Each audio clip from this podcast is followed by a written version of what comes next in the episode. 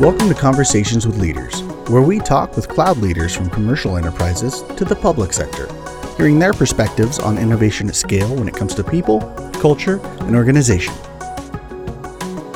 Hi, I'm Clarke Rodgers, an enterprise strategist at AWS. Recently, I had the chance to sit down with John Brady, who is the Senior Vice President and Chief Information Security Officer at FINRA. In this episode, John tells us more about his role as CISO during FINRA's wide adoption of AWS as well as other issues that are top of mind for security leaders today. I hope you enjoy the conversation. John, welcome to the podcast. Would you take a moment and give our listeners some background on your career, current role, and what security risk and compliance functions you own at FINRA? Sure. So, if we go way back in my career, I started out as an electrical engineer and I was totally into space. So I went to work in the space business on, on satellites and avionics for rockets and things like that.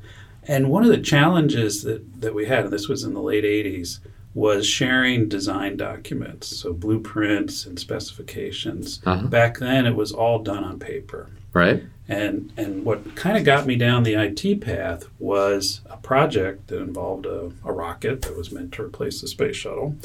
Uh, and part of that program was developing an information system so that all of that design information could be shared electronically among the subcontractors, all the companies that were working on different parts. So it, it led me down this path where I, I started building networks and we developed essentially a web browser, so an early version of the of the web. Wow! Uh, for this project, unfortunately, it was it was classified top secret, so we never open sourced it, or we might have beat Mozilla by a few years. Um, so anyways, you weren't so you weren't a rocket scientist. Uh, it, I started out as one and, and, quickly realized it was not for me. It takes, takes a long time to, to deliver a project like a, a complex rocket, and I, I was a little impatient for that, let's say. But anyway, after that, I, I went to work for Sun Microsystems, kind of doing the same thing, building networks for Sun's big customers, helping them integrate distributed systems and develop develop um, you know capabilities that that they were thirsting for, so they could could run their businesses better. Uh, after that, I, I worked at Citibank for a number of years, putting them on the internet as well, and, and wow. helping Citibank move it, they had an online banking service that was dial-up based uh, that they developed in the mid 80s, uh, and by the mid 90s we had moved it over over to the internet, uh, and it was web accessible. So that was fun. Uh, and after that, I went to a small startup that actually was near where we're recording this, uh, called Network Solutions, which did the domain name registration oh, for yes. the internet. And at the time I started there, so this would have been early '98 there were maybe 200,000 .com, .net, .org domains registered, and it took six weeks. And it was mostly a paper process. you, would, you would either mail in or fax in forms. I mean, it took six weeks from when you knew you wanted to get a domain to when you could have it live on the internet. It was really Amazing. horrible. When I left four years later, um, it was obviously all web based the the internet at that point had about 35 million domain names registered. So right. a lot of lot, a lot of, of growth. A lot of growth in that four year period, and it took less than a minute from to begin the registration process in a web browser and, and pay for it and have the domain live. Awesome. Yeah, that's great stuff. Yep. So at FINRA, um, I, I'm CISO. I've been CISO at FINRA for six years now. And I've been with FINRA for a total of about 16. So before oh, wow. before becoming CISO, I was responsible for infrastructure engineering. Uh, you know, our, our, big platforms for doing doing uh, the work that we do. Mostly, uh, the, the biggest ones are in the market regulation area. I'm sure we'll talk more about that as we, we talk about our cloud journey. Absolutely. And um, my responsibilities as CISO kind of run the gamut from you know policies to technical controls, uh, you know, security tools, and, and, things that, that keep our users and our organization safe from the bad things that happen out there on the internet. Fantastic.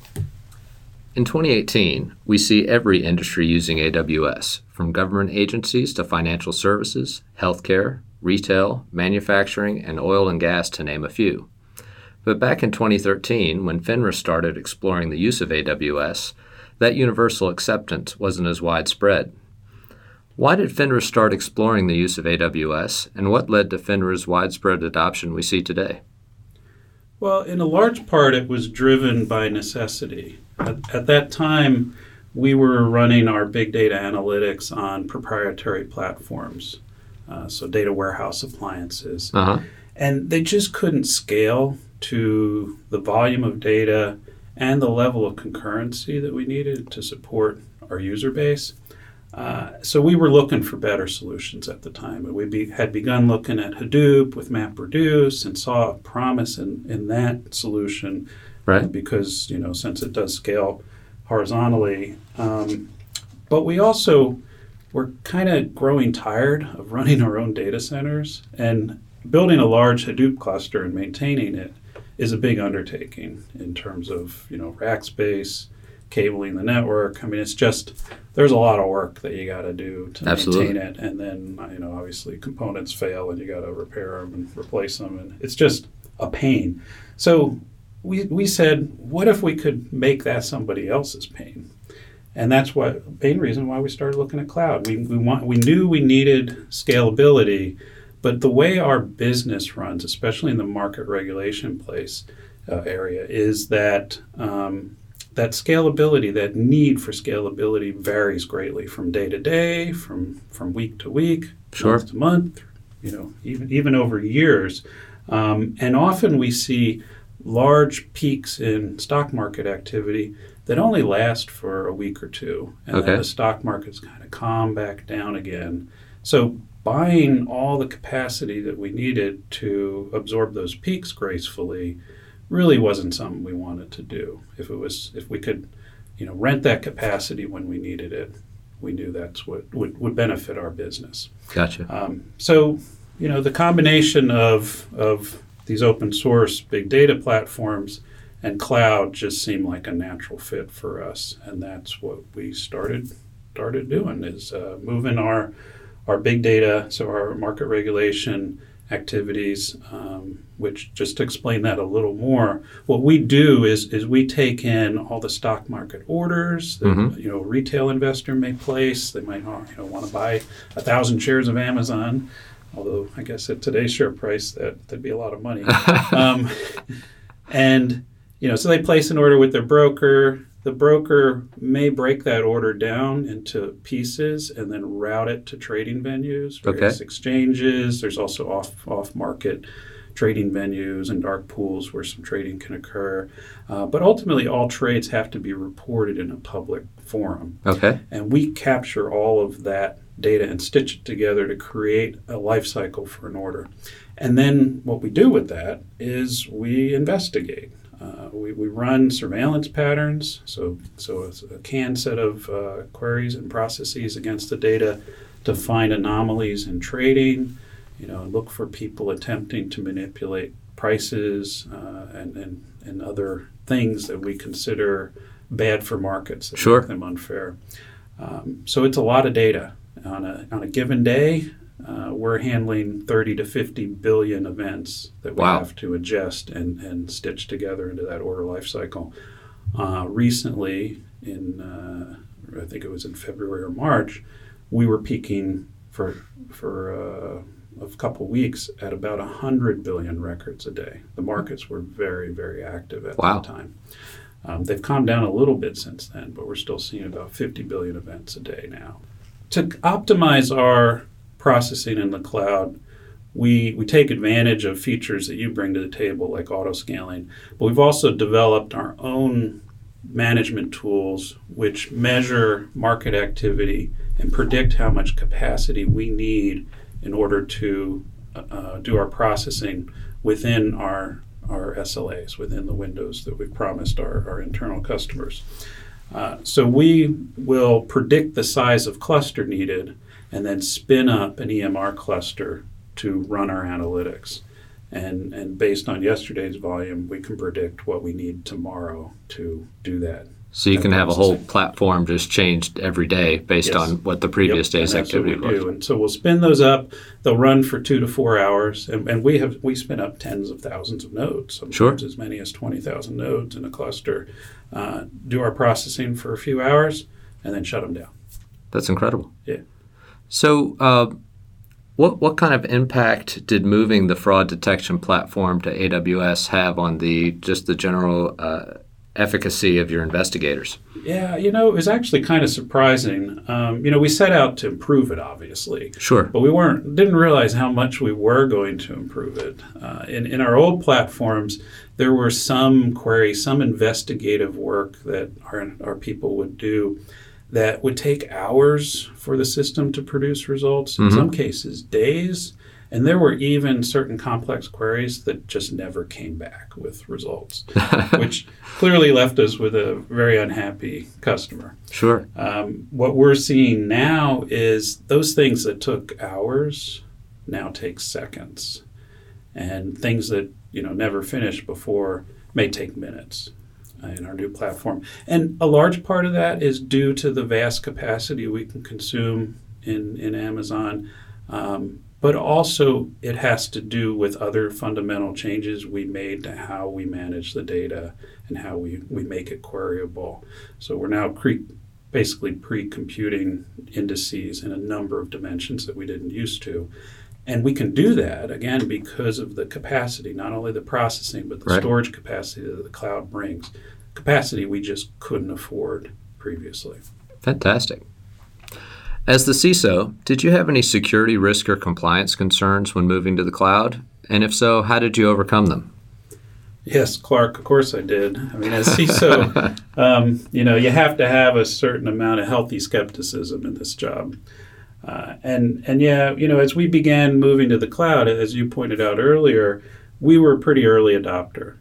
So there weren't many enterprises with our kind of security needs that had blazed a path ahead of us. I, sure, I, I'm not aware of any actually, and so we had to we had to blaze our own path, and um, you know the concerns were, I guess, in two areas. One is, you know, we needed to be able to achieve the same quality and capability of security controls in the cloud as we were able to do in our traditional data centers at the time. So things like firewalling, you know, web application firewalling, uh, authentication of, of administrators as mm-hmm. well as users. Um, sure. Um, you know, so uh, all the things that you need to do to secure your environment, logging and event management, things like that. Um, on top of that, you know, we had security tools that we integrate into our server platforms. Right. Right. And you need tools that will work differently in the cloud than in a traditional data center where you might build a server and it may run for years. You patch right. it and it's just, you know, it's always running. Where in the cloud, you want to take advantage of the elasticity we were talking about earlier. Um, and, you know, the tools needed to change. Right. Most of the tools just wanted to be running all the time. Right. So we worked with our vendors to kind of redevelop their tools so that they would self-register mm-hmm. when they start to get whatever policy they're supposed to be implementing. Especially when you're scaling to like exactly. the 20,000 nodes that you yeah. mentioned earlier, yeah, right? Yeah, right. So and we didn't want to have to build our own automation to make their tools work. We wanted right. the vendors to make their tools cloud friendly. So we, we were convincing them this was in their best interest at, a, at a time where they were not seeing much demand. I bet uh, they thank you today. A few of those uh, those vendors listened to us, and they're doing very well today as a result of that. Fantastic. And you know, also there were concerns raised by our internal audit department, by members of our board, other senior leaders at mm-hmm. FINRA. You know, they they had heard that cloud was scary, right? Right. And uh, I had to convince them that it wasn't. And I don't really have a secret sauce to this. I mean, what I had to do was understand their concerns, many of which were concerns I already had had overcome. Right. Things that that I had figured out the answers to, and I had to address those concerns head on, but mostly through education. You know, explain to them how we were doing things today because they didn't even most of them didn't know that how we were securing our current data center. Right. Right. It just, they just, it just said, happened. Oh, it's yes. secure. That's right. we don't want to mess with with good things. So why are we going to the cloud? Um, but when I explained to them, you know, what we were doing in our current data centers and the equivalent things that we could do in the cloud, right? You know, it's different tools, different techniques employed, but you're achieving the same security control objectives with those those tools. You know, security groups instead of discrete firewalls and CloudTrail instead of you know syslog, and, right? You know, things like that. It just by addressing their concerns and explaining as much as I could to them in terms that they would understand. So it for boards, you know, talking in a language of risk is something right. they really get. Talking in technical mumbo jumbo, um, their eyes glaze over and they think you're just, you know, you're, that you're not answering their question, and, right. and it concerns them even further. So it's important to to speak their language. Um, but in at that time, there were kind of some key security requirements that I identified okay. that, that we we had to have in place so before your, I was comfortable moving workloads into the cloud. So this was your minimum security baseline.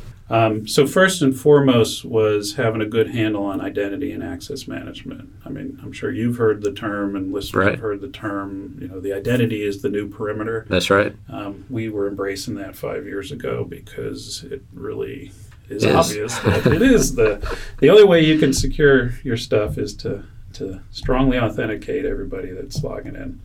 Uh, and so our approach there was to use federation. You had just at the time. Um, announced or released your single sign-on, your SAML service. Right. And we quickly adopted it and integrated our internal Active Directory mm-hmm. with your sign-on service. So now our users could only act on FINRA resources in the cloud if they could authenticate to our internal Active Directory. So it takes almost no effort for our project teams to fully comply with our security standards. Again, because they're totally they're baked into that deployment pipeline. You make it easy for them. Yep, we make it easy, and developers. I love developers. I, I used to be a coder. Uh, a good trait in a developer is that they're somewhat lazy. Right. So they're always going to take the easy path, right? And uh, we make it easy for them. We, we just automate it, and it's easier for them to adopt what we've built for them than it is for them to build something new. That's great. Enterprise customers who are just starting to explore the cloud are sometimes concerned about operating and maintaining two environments their cloud environment and their on premise environment. You've mentioned that FINRA operates in this hybrid world as well. How do you handle security operations across your cloud and on premise environments? Yeah, in short, we make no distinction. And, and this starts with policies. So, you know, we could have gone down the path of saying, you know, for infrastructure built and operated in the cloud, here's a set of policies, security policies you must satisfy, right. and then have a different set for our private data center. I made the decision from the start that what we would do is we would take our historical policies and standards and just update them right. for cloud use and make them agnostic as part of that update. So they just state kind of the organizational requirement for security right. without without um, making a distinction between where that IT system is being operated.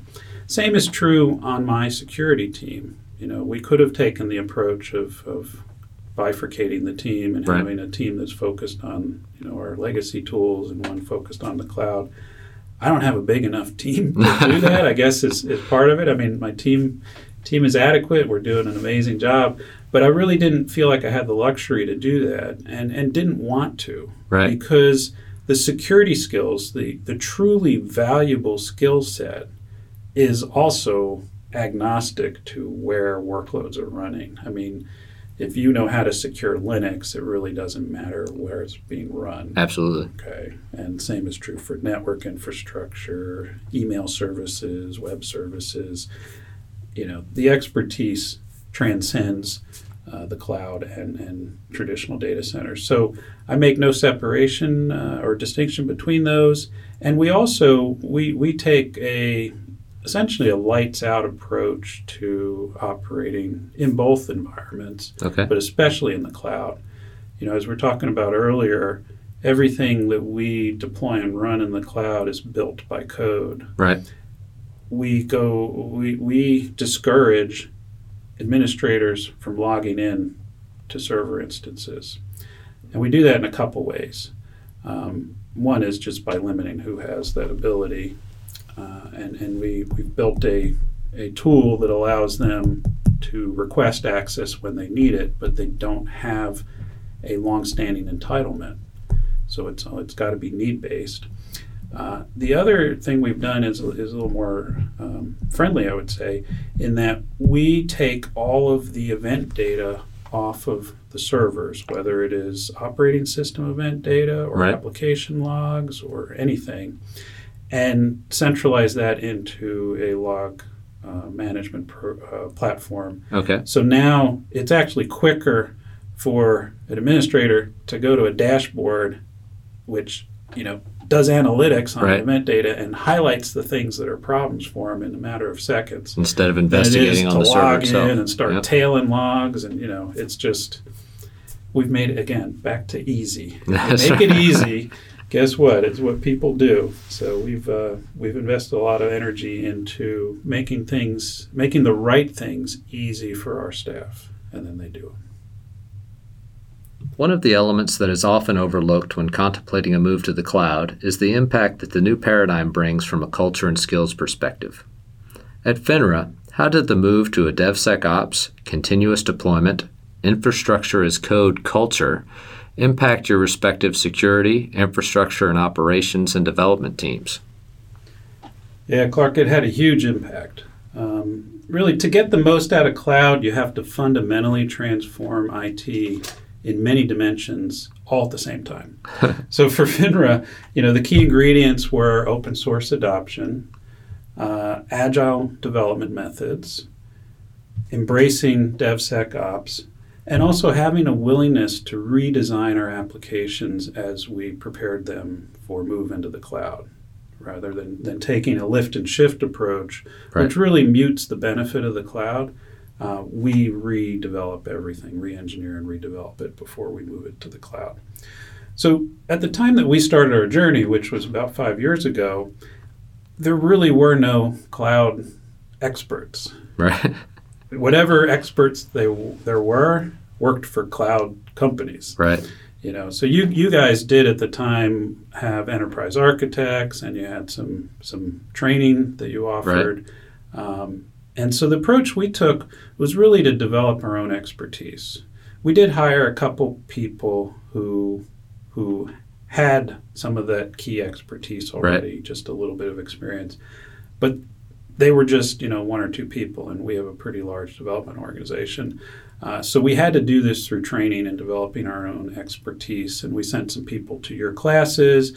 But then within a month or two, our level of expertise within our organization, quite honestly, was on par with your architects, your That's great. architects. Uh, and, it, and I think this came from a thirst for learning. Right. What we saw in our organization is that people kind of fell into three groups naturally. Those who were naysayers, cloud will never work. Why are we doing cloud? this is crazy. And then there were the those with the thirst to learn. You know, they saw the benefits of cloud. They saw how it was going to transform IT, and they wanted to be a part of it. And then there was the group in the middle, which is kind of the cautious. We'll wait and see, right, um, to figure out which camp they're going to vote with their you know vote themselves into at some point. Um, most of those people are are in the the cloud is awesome camp now. Right. right. Um, but really, it, it, you know, we developed our own boot camps, our own training programs. Uh, we gave, as I mentioned earlier, we created a development environment where experimentation is encouraged. Right. All those things really primed the pump for learning and building expertise that we needed to, to be successful. So, as you're building out the sort of the, the cloudiness of your uh, security teams, did you embed developers from from other teams into your security organization? Did you train your security professionals on how to code, or or yeah. a mix of that? How, yeah. how, how, did it how did it work? I think it's both those things. So yes and yes. Um, we so security has transformed as well as part of this this this journey. Um, in that you know, just about everything we do in my security team embraces automation. So okay. we're developing our own automation utilities to, uh, you know, whether it's to measure compliance and report on it, uh, or to deploy our tools and make them operate in the cloud. Um, so we we've had a need for security professionals with developer skills, and there's two ways or three ways to get them. Find people that already have what you want. Right or if they're good security people, hone their developer skills. Or if they're developers with an interest towards security, well, steal them. so, so um, I, I, have had a number of staff join my organization from other parts of the IT organization at FINRA. So some developers who who have become interested in security and they've they've moved over and, and you know contribute greatly to our success. Stephen Schmidt is well known for at least two mantras. One, keep humans away from the data, and two, automate as many security processes as possible. Are you and your teams aligning with that guidance? And if so, are you realizing any benefits from that approach? Yeah, I mean, both of Steve's mantras are, are excellent.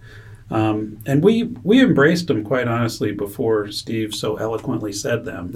um, you know, we, we probably didn't realize we were, but, but once I, I heard um, those things from Steve, I was like, wow, those are good. And hey, we're already doing them.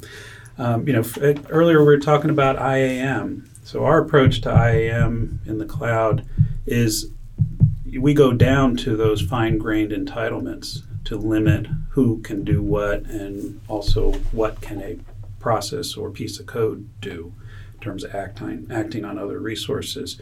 At this point in time, I look at the, we, we've developed a tool, we call it the Cloud Compliance Portal, to actually manage that set of entitlements. And when I look into that platform today to mm-hmm. see the volume of entitlement combinations between roles and services and actions on services right. that we're managing, I mean, we're talking like 100,000 elements, discrete combinations of role, service, and action. So it's it's a huge problem if you try to do that manually. Right. Um, so we've we've developed some tools that that help us with that.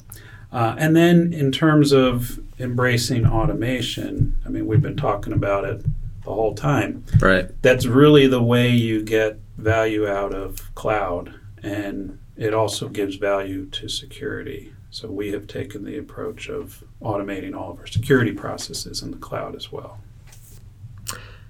As you've become more knowledgeable and have gained experience about security in the cloud, what trends are you seeing develop in regards to successful and, of course, secure adoption or for continued security operational excellence?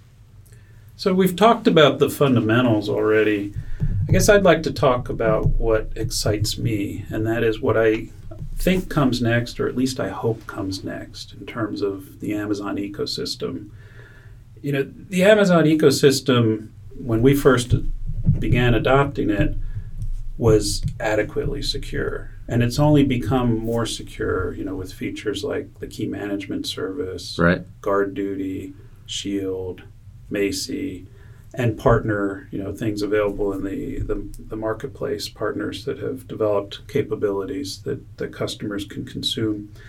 Um, but I think there's more. I think in the future, you know, it, it could grow into more of a secure community. So think of it at, like if you live in a gated community, right? Right. you get some natural security benefits of that gate limiting who can visit your community.